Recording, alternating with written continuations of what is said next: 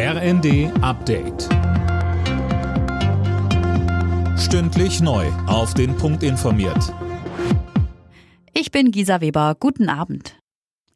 Der jahrelange Streit um Brexit-Regeln für Nordirland ist beigelegt. Die EU und die Regierung in London haben sich auf einen Kompromiss geeinigt, was das sogenannte Nordirland-Protokoll angeht.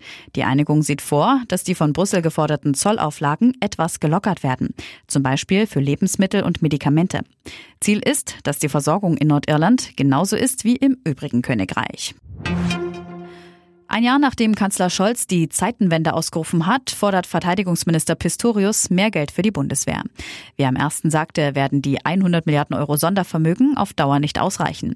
Das Geld sei in drei Jahren ausgegeben.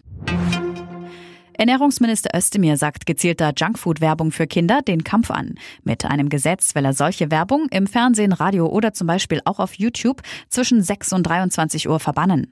Und auch rund um Kitas, Schulen oder auch Spielplätze soll entsprechende Außenwerbung etwa für Chips oder Schokolade verschwinden.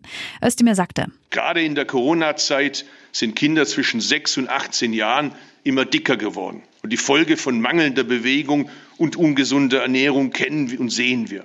Darauf will, darauf muss ich reagieren.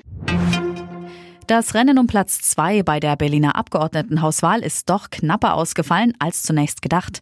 Laut amtlichem Endergebnis liegt die SPD nur 53 Stimmen vor den Grünen.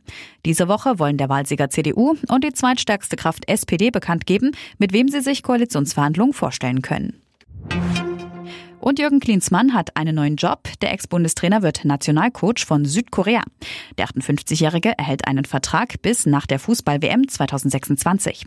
Zuletzt war Klinsmann Trainer bei Hertha BSC. Alle Nachrichten auf rnd.de